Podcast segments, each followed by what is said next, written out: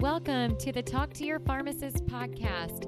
We're dispensing stories of success from across the continuum of care. I'm your host, Hillary Blackburn. Thanks for joining us to learn from leaders throughout the pharmacy industry. Hi, everyone. Thanks so much for listening to this episode. I had the pleasure of talking with Erin Hendrick. I first met Erin at a conference, and she was sharing about her career path to a pharmacy level C suite. Uh, she was formerly the COO at Emory University Hospital in Atlanta. And I think you'll really enjoy getting to hear about her career path and how she has been able to utilize her skills and, and move from, from different area to different area within the healthcare setting. I'm also really excited that we are growing our, our audience base and we're reaching people all over the country and all over the world. We've got listeners in Singapore and Kenya and Canada, and some of the top listeners here in the US are from Nashville, San Francisco, and Cleveland. Thanks again, everybody, and I hope you'll enjoy this episode. All right. So today we have a special guest on the Talk to Your Pharmacist podcast. Our guest is the VP of Hospital Strategy at Shields Health Solutions, Erin Hendrick. Erin previously served as COO at Emory University Hospital Midtown. She is a board certified pharmacotherapy specialist and a fellow of ASHP. Erin completed her PharmD and master's in pharmacy administration at The Ohio State University. Erin, welcome to the Talk to Your Pharmacist podcast. Thank you so much, Hillary. I'm excited to talk to you today. Well, thanks for joining us. And now that our listeners have heard a little bit about your background, maybe you can fill in some gaps from that intro and maybe share a little bit about your personal life. Sure. So, um, as you mentioned, I went to the Ohio State University for my PharmD, and in that program, I got very involved in professional organizations. Um, met a great deal of pharmacy leaders through my professional uh, organization involvement and became exposed to the administrative pathway or the leadership pathway within pharmacy. So thereafter, I uh, went to uh, residency at Ohio State and did the MS program, so one of the HSPA programs within the country, and completed my two years really with an emphasis on trying to be the best clinical leader that I could be. And so when I was in my residency program, my focus really was on maximizing my clinical skills to impact the greatest amount of patients. That being said, I um, also was married during my residency program to someone who was in medical school. And so my career path was one that um, had to be melded with another person who also had a career path going on. And so one of the early lessons I learned is you can plan all you want, but when you have two people who are trying to co manage two careers, sometimes um, things don't uh, go in the exact way that you uh, planned out. And so I fully believe in strategic planning and really looking forward at what you want to do over the next five to 10 years. But I also fully believe in taking advantage of the opportunities that make sense for you and being okay with the fact that um, your career does need to fit into your life. So as a part of that, after um, we finished residency, um, my husband matched in Colorado, so we moved out to Colorado. Um, I started in a role as a clinical leader, which fit kind of my uh, my goal on my paper, and quickly recognized that probably the culture and the organization uh, were the right fit for me. And that had been uh, told to me by others who had been in the role, but it fit my uh, criteria on paper and so I ignored all the warnings because you know, I had a very type A personality, like most pharmacists out there, um, had written down what I thought I wanted to do, and this on paper fit that bill. And it also happened to be out where we were moving. Um, so despite kind of people warning me that maybe my personal goals and personality wouldn't be a good match for this, I went ahead and took the role. And so, in that role, while it certainly was a great place to learn and get started, uh, recognize that it uh, people were right. I probably needed to make a change. And so thereafter, I had some friends who had joined um, McKesson and went over to McKesson, which allowed me to still live uh, in Colorado, but uh, travel. And it also, you know, transparently was a good financial win for my family since my husband was a very poor resident and we had no money. So it was a great idea um, for many reasons, although did kind of take my written down job path um, away from that original plan. While I was at McKesson, I had the opportunity to really get into consulting um, in the pharmacy space and particularly in the hospital pharmacy space. Um, in that role, learned one, what it's like to work for a uh, Fortune 50 company uh, and kind of the differences between hospitals and large organizations and the expectations, the ability to change, and also some of the structure and functions that are um, aligned with that, but also showed me how many different hospitals do how many different things, specifically within pharmacy. So, as a profession, it was uh, really interesting for me to see that, you know, we don't do uh, things in a standardized fashion. Um, and I think that's okay. I still reconcile that in my head all the time, but I think that's okay. But it's fascinating because we have a lot of, um, I guess, professional goals and professional statements, but the way that we implement is vastly different from place to place, which makes it both fascinating and also, you know, sometimes we make more work for ourselves. So in that role, I really learned one, how different hospitals function. And then two, my role as a consultant was to lead through influence and to get people who are both, you know, older by age and older by profession and also more senior by title to do things that benefited us all, but I didn't have direct line authority for them. And so in that role, I really had to learn how to make sure that I was aligning uh, the outcomes with what people's personal goals were and how to tell a story to make it appealing to whoever the listener was. Because I really needed people to do things, but I couldn't necessarily directly force them to do things. So I had to, you know, change my story quite a bit and kind of learn how to befriend and elevate everyone and make sure that all of our projects really did elevate the team who was going to be at the facility for a very long time. So worked for McKesson for quite a bit. Um, and then I have a, a, theory that your boss really is very important. And while I was at McKesson, my one of my bosses left, and I realized that I um, probably didn't want to be there without him being there. So I um, moved over to HCA, and I'd actually in, gotten involved with HCA. We had done a project out in Nashville, so uh, knew of them, and they were hiring for this new team that was doing performance improvement across the uh, corporation. And so it was somewhat similar to what I was doing within McKesson, but I was an internal consultant. So I was really looking at um, process improvement within the departments of pharmacy across the country and typically in the bigger facilities. And so we would come into facilities and we would address projects as a system. So looking at uh, net operating income as a system. And then I was responsible for pharmacy. And in that role, did very similar things, but then got the opportunity to start working outside of pharmacy. So became involved with some respiratory therapy project, some um, surgical projects, some other projects that again use like skills that we use in pharmacy. So clinical acumen, financial acumen, project management, but got to see what life was like outside of the traditional pharmacy world. Um, loved that job, loved my team, um, but my husband graduated from residency and we moved to Madison, Wisconsin. And I also had a baby at the same time. So those three things um, made it very difficult to continue that job because I was on the road about 80% at that time, which wasn't going to work for our family um, at that time. And also flying out of Madison was very difficult, wasn't somewhere you could fly in and out of on the same day. So took a role at University of Wisconsin, uh, worked in both the drug information team and as a manager of clinical services.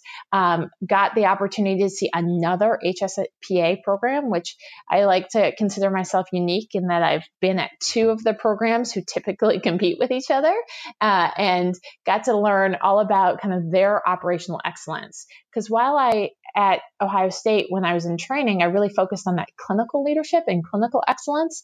Wisconsin's very well known for their operational excellence and really took a ton away from that role. Um, became very involved in process mapping um, and making sure that we had accountability for multi-step solutions and also trying to collaborate and make sure that we did have team-based um, decision making. Um, again, my husband graduated from fellowship and we ended up down in Atlanta.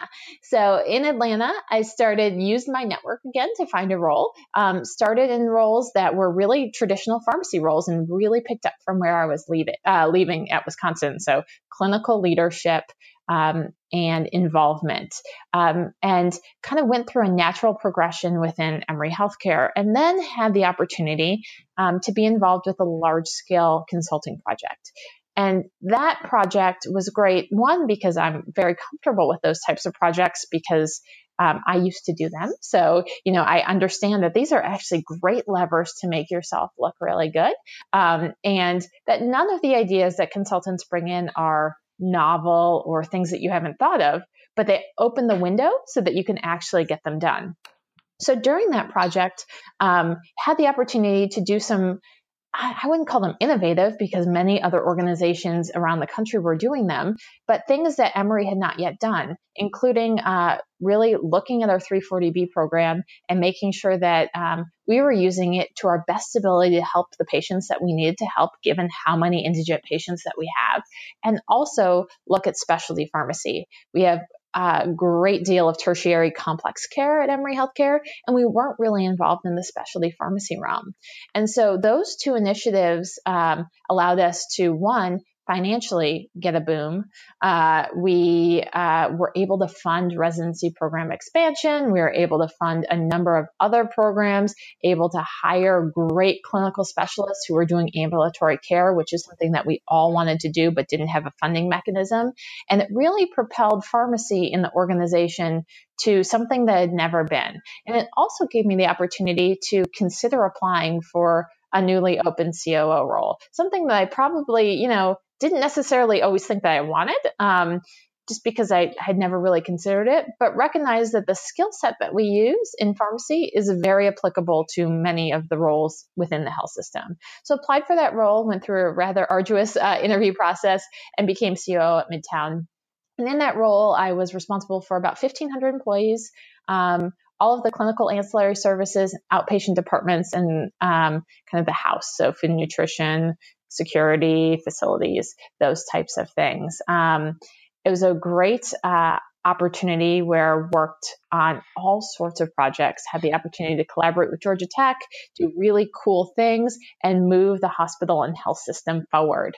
Um, that said, in the meantime, I also had uh, two other children. So I had three children at the time, um, and still have a husband who fully is engaged in his own career. And so um, busy was an understatement. I uh, would spend my morning driving to work. I didn't live that far um, from work, but every morning what I would do was calculate how many minutes in the day I actually needed to get what I wanted to get done done. Um, and my average was 26.25 hours. So I really, you know, there was no way in any given day that I could get what I wanted to get done. Um, and I actually needed two and a half more hours to get that done. Um, and so it was, it was wonderful. Uh, I was on 24 7 um, and never really personally present within my personal life. So I was there, I was making it work, but wasn't necessarily fully mentally there at any time. And also our our chaos and crisis uh, at all times about time and like who was going to pick up people and children and how we were going to get places was boiling over to everyone. So we were always on edge a little bit. So made the move over to Shields in November of 2017. So I've been there for about five months. And in my current role, I do a lot of the things that I've learned over my career. So Shields Health Solutions partners with health systems to accelerate the growth of their specialty pharmacy and related pharmacy businesses. And so that fits with a lot of the things I've done historically. Um, growing, changing, making pharmacy very present in terms of the health system strategy, uh, blending that clinical and financial and business acumen together to make sure that we have sound plans with sound growth um, that we can all work towards, and also uh, acknowledging that health systems are different. So one health system and the way we do things at one thing is not the way that it will happen at another, but you can have standardized processes and standardized outcomes without compromising that local culture and those local traditions. So doing that, so I work with our sales team on prospective customers. So really look at their pharmacy and hospital environments, kind of work on how to engage our health system and pharmacy leaders and the concept of partnering, work on clinical assessments, um, help to kind of set the stage for how we might implement um, the product, uh, work on best practices and standards of care, and then uh, collaborate and make sure that we're actively engaging in professional organizations and contributing to the literature. So while I definitely work with Shields Health Solutions customers, I actually work a lot with other leaders in the field of specialty pharmacy and making sure that we as an you know profession are collaborating and working together to get knowledge out because Shields Health Solutions and myself fully believe that health systems or hospitals are best set to take care of patients um, in terms of a true integrated delivery network that includes medication use. So we we want to make sure that that fractionated healthcare um, environment does not negatively impact patient care. Wow, I am so impressed, Erin. Uh, my goodness, there's a lot of things uh, that I was kind of picking up on uh, while you were talking. So, um, one kind of being culture, uh, how important culture is uh, in where you are and your your working uh, working professional space that you are able to lead by influence uh, and that how important it is to really find a fit for where you are in life. So I think it's great that you were able to kind of uh, use those skills that you've gained all along the way from, uh, you know, being a clinical pharmacy specialist and uh, doing some work with with McKesson and and other large organizations, HCA, uh, and now are using that all um, as uh, your role as a consultant with Shields Health Solutions. Uh, I think it's great that that pharmacists are using skills and uh, their skill sets that they've developed as a pharmacist to, to move into roles such as COO or uh, provost and you know the the world of academia and different things like that. So really exciting. Uh, and then the importance of building networks and, and relationships. So uh, you mentioned that as well, how important it was no matter where you were kind of moving. And then even kind of as you're, you know, taking a new position, you're always kind of consulting with mentors and sometimes they'll give advice that maybe we do need to take but i think that you still learned something uh, from having the experience in Colorado. And so now you're definitely more thoughtful in kind of what looks good on paper versus uh, what's a good fit fit for you. Uh, so really exciting, and and you've been a leader in the pharmacy industry for a number of years. And thanks for walking us through that career path. So. I know it's a new position as uh, the VP of Hospital Strategy. How are what kind of things will you be doing in this current role?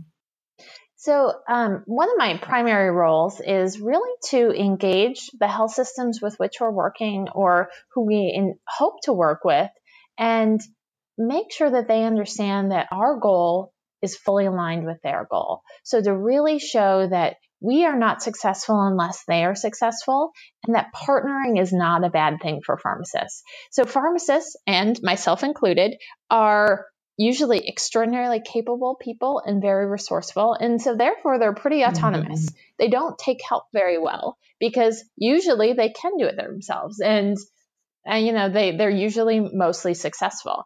And so, one of the things I'm trying to work on and was a great lesson for myself was you are right. You can do all of these things. And pharmacists are unique in they have that skill set of really being able to be resourceful, learn quickly, and make changes. But there are times where you won't get to as good as you want to or better because you simply don't have the bandwidth. So a lot of my time is spent working with health system leaders and pharmacy leaders on the benefits of partnering and how best to partner. So again, we never want to be duplicative, but we want to augment. So how can we work within the strategic plan that health systems have developed to really support what they want to get done and make sure that we're addressing the entire breadth of what they're getting done. So I do a lot of that. And then again, my other role is really working with leaders in the field, specifically health system leaders in the field of specialty pharmacy, to make sure that we are talking, engaging, educating the public, educating others, um, and getting information out about best practices because we all benefit from others learning. Um, and to the comments about network earlier, I fully engage my network all the time.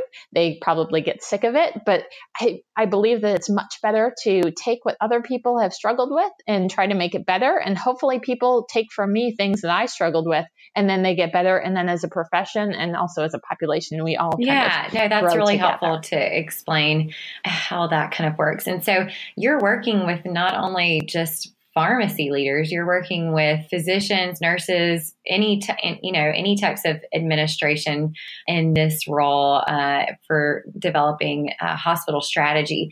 So how are how what are some ways that you stay current with what's going on in healthcare in general so I am a huge uh, reader. Um, I am subscribed to almost every listserv in America, and I'm ashamed to admit that although I work in a very type A field and most of my colleagues cannot stand that bubble, the red bubble on their phone.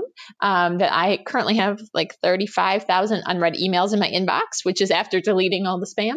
But I use that because I, I skim and I look for keywords. I also use LinkedIn and Twitter quite a bit, mostly because of the pushes that come out from various health organizations and key thought leaders in the field. And so that is my quick and dirty way of staying up to date by just really trying to take in as much information and make sure that I'm always looking. The other way, again, is really working with professional organizations and leveraging my network to make sure that as they're learning, I'm learning. And so I leverage that a lot. But reading um, and also subscribing to things that are outside of just traditional pharmacy world, um, I think is a great way to go. And finding some of the, uh, what I call healthcare futurists out there that you can subscribe to either their podcasts or their LinkedIn blogs um, is also a really helpful way because they'll often yeah, cite no, articles very helpful. that are of particular and, interest. Uh, that reassures me that I'm I'm somewhat on the right track and trying to use all different forms of social media, whether that be uh, podcasts, Twitter, uh, LinkedIn, as you mentioned, um, and then just kind of really trying to look outside of just pharmacy because we really need to know um, not only you know APHA produces a really great daily briefing that I, I also will skim and kind of pick up on key things that are of interest and pertinent to my area of, of practice, but also looking at, you know, Becker's review. What are some of the headlines and things that are going on? What are some, I also get uh, the advisory board company's daily briefing, which is also really great. There are many, many others, and I'm sure you've you've got some great resources there. So speaking of LinkedIn, I just saw a recent article that that you were referring to on LinkedIn that, that you'd written about um, three leading health uh, organizations UNC Healthcare, The Ohio State University, Wexner Medical Center, and uh, your organization Shields Health Solutions um, are addressing challenge and improving overall co- the cost curve by assisting with medication assistance resources. Can you give us a, a synopsis of what's happening with medication assistance uh, within these organizations? Sure. So, um, as you personally are very familiar with, um, you know, the financial toxicity associated with out-of-pocket costs for patients um, is growing, and it is it does have uh, documented both physical and mental adverse effects on patients. And some of the research shows us that although many more uh, therapies are being moved to the oral or self administered space, which is the right thing to do because it's less expensive, it's better for the patient, it really should improve adherence. For whatever reason, when a patient is presented with an entire care plan um, and they have a financial uh, crisis of sorts, um, the out of pocket costs of medication, so specifically those take home medications, are the first piece of the plan to go. And that hurts us all because as a population, we're trying to make sure that people are getting better. As health systems take on more risk, we really need to make sure that people are following the plan as intended. And so what we aim to do was to show best practices out in the field because Traditionally, the costs associated with take home medications really aren't the problem of the health system. So it it doesn't come back to the health system. The health system hasn't put out the cost of that. And so it's never been something that health systems have really, really been super focused on. We saw more involvement with the infusion space, but the take home medication space wasn't something that was a very hot topic for many years. And one of the things that we aim to do was really highlight some of the programs that have gone beyond that barrier of how time intensive and how, you know, expensive yet unfunded this work can be to show how it can actually impact patient care and more importantly, impact outcomes for the health system financially, albeit a bit separate or you know downstream as you follow them. So we uh, met with Ohio State, UNC, and then the program that we run at Shields with our partner hospitals. So Ohio State has had one of the longest standing programs out there, and really was uh, uh, has been a leader in the field, and highly encourage anyone out there to talk to Sarah Hudson DeSalle about the program. She's been with it since almost the inception and have has had tremendous growth. So learn from them and their greatest skill that I took away was the metrics that they use and really that they have developed a great countermeasure for success by how much charity care the organization is using. So if you were running a successful financial or medication assistance program, you should be able to show decreases in the amount of charity care that you're using for outpatient medication. So they should start to balance off, which really is a lift to the health system. UNC equally has a great program, one that they learned from Ohio State in starting that program. And they've really grown their program significantly with their outpatient uh, growth in terms of their outpatient clinical pharmacists.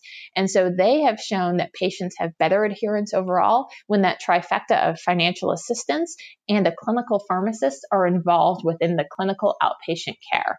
Um, so they have shown documented outcomes that adherence and cure or disease per, uh, prevention of disease progression gets better when you've got those resources available to the patient.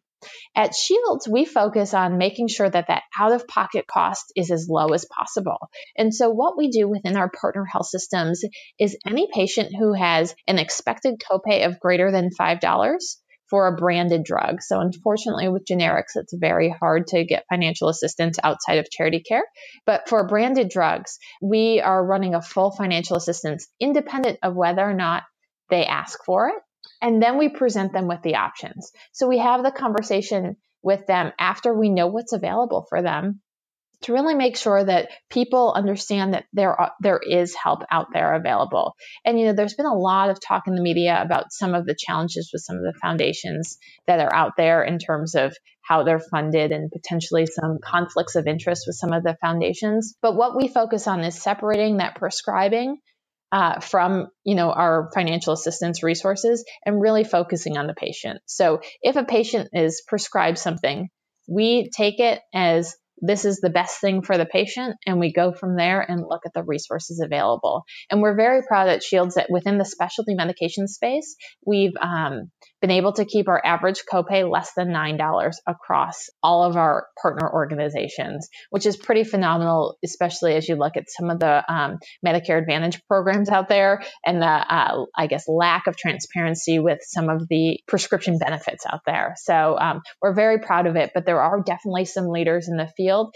and also again some other great programs that are out there yeah, that, that, you are very familiar hear, with yourself. Uh, some leaders who are really trying to tackle some you know medication assistance needs because uh, specialty pharmacy in particular as you know most you and, and most others know uh, are really accounting for the majority of the healthcare costs. So, you know, the generics and some of these other medications are still uh, the primary drugs being prescribed, but those specialty high cost drugs are really making up the majority of the pay. And when you have patients who can't afford their medicines or, or their different challenges, it's really helpful that these health systems are, are developing strategies to um, help with that. And and just like you mentioned uh, at Dispensary of Hope, where I'm working, we work very closely with organizations to help patient or help uh, yeah help patients get access to medications uh, when they are in need. And uh, exact kind of same strategy we're helping to really lower um, their charity care dollars by investing in a dispensary of hope, they're able to order uh, as much medicine as they need out of our inventory for those eligible patients who are uninsured. So um, it's great seeing systems who are really kind of taking on a specific department, such as, you know, medication assistance departments. And we're seeing those kind of pop up um, all over the country. Uh, Intermountain Health has has one kind of focused on that, and they they all work very closely with the health system's financial aid departments as well. So, um, really exciting to kind of see that growing across the country. I'm glad that you were able to share a little bit more about your work with um, Shields. So, Erin, what are you most excited about in the future of pharmacy? So, you know, I think that pharmacy has never been so exciting as right now. Um, the trajectory of change has been extremely steep within pharmacy in the last five years. And I think uh, the the greatest thing or the most exciting thing that I see is that we are much more of a conversation about care and health of the patient than we ever were before. Frequently, we are viewed as a cost center independent of where you worked. Uh, you were really a cost center and an essential service, but not necessarily kind of one of those key highlighting health system priorities. And in the last five years, we have definitely risen to being on the priority list for health systems. You know, in my role, I get to interact with everyone within a health system. And it is flatly uh, impressive and amazing to me that now uh, almost every CEO or executive um, within a health system understands pharmacy, specifically specialty pharmacy, but they understand pharmacy and the importance of the role. And also, they understand the dynamics out there in terms of fractionation of the marketplace. So, pharmacy has gotten um, a reputation, and we really need to leverage that as pharmacists to make sure that we're staying on top of it and we're doing the right thing for the patient and continuing to grow. So, that's what I find most exciting is we are really up and coming. The other thing that's exciting is just the sheer number of interesting roles and positions that are out there for pharmacists. Um, you know, again, there were traditionally two pathways when I was in pharmacy school. You could do retail or you could do uh, hospital, and we really didn't talk about much. You know, a little bit of consulting, but mostly in the long long term care space. And now, when you look out there, people are doing all sorts of very interesting things, and so I think that's also extremely exciting. And I would encourage people to really take a look and try to find mentors who are doing non traditional roles just so you can learn about them and keep your finger on the pulse. Exactly right, Erin. I love that. The uh, that the future is really bright for pharmacy, and uh, we are seeing more and more pharmacists move into C suite positions like chief pharmacy officer roles as uh, these health systems are realizing how valuable. Uh, pharmacy services are uh, to the organization. So, uh, really great to kind of hear uh, your perspective about the future of pharmacy. And as our final question, what is some advice that you would tell your younger self or for other pharmacists out there who are just getting started in their career? Um, you know, so this is a uh, there's a whole lot of things I would tell my younger self. Um, but one of them is really about that life balance, and I think um, you know, there's probably an overused quote from Randi Zuckerberg about the three things you can pick in life: friendship, building a great company or career, spending time with family, getting fit, or getting sleep. And it actually is pretty true. So you really you can do a lot, and you can uh, really be successful in a few things, but you probably can't be successful in everything that you want to do because there's simply only 24 hours a day. And so I think that constantly reminding yourself of that and trying to rebalance, um, and those that balance will change. Um, one of my favorite memories to laugh about is that in pharmacy school we had a presentation about career pathways and it was actually data driven um, and it showed that females had a m-shaped career path so after pharmacy school, they would go way up and they'd be highly engaged. And then they'd have children and they'd go way down and be at the nadir of the M. And then they'd go back up after their children were out of the house. And I was so offended by this, even though it was just, it was data. It wasn't someone's opinion. It was data, but I found it incredibly offensive. And, but what I realized is, so it's not really an M, but it's a constant, um, almost like a sound wave where you just really have to move and ebb and flow with what your priorities and what your changes are at any given time. And those things change. And so just being flexible and being okay with that, you know what? Um, this may be working now, it might not be working in the future, and that's okay. Um, and the other thing with that is also like uh, don't take what others view as an ideal career path for you so seriously or what you thought your ideal career path, career path would be because the world is changing so quickly and your personal life will change so quickly that taking advantage of opportunities is a really great thing. And now in this world with pharmacy um, being kind of at the table at all times, there are a lot of opportunities. So take advantage of those um, and meld it into that kind of sound wave of life where, you know, you're kind of balancing and trying to figure out what you are gonna those three things that you're gonna focus on at Erin, any given time and take advantage advice. of those and thank you for from someone who is still kind of getting started in their career and has not yet begun the, the kind of family. It's helpful to hear from from other uh, women who have been really successful in their careers and kind of hearing how to make that balance work with with everything that you know type A personalities are wanting to do. So thanks so much for sharing that advice and, and your story. And it was such a pleasure to have you on the Talk to Your Pharmacist podcast. Thank you so much. I really enjoyed it. Hey everyone, I apologize for the overlap in the audio. Uh, hopefully that will not continue. But thanks so much for listening, and be sure to check out www.pharmacyadvisory.com for the show notes to hear more from Erin. And also, we have a recommended readings tab on there. So I've added a few of my favorite readings, and be sure to let me know what some of yours are. So message me, connect with me on LinkedIn. Uh, also, I'm on Twitter at Hill Blackburn. And just as a reminder, we do have some exciting things happening over at www.npr.center uh, as some of the natural products are becoming more available. So be sure to check that out as well. Thanks and stay tuned for the next episode for our new guest.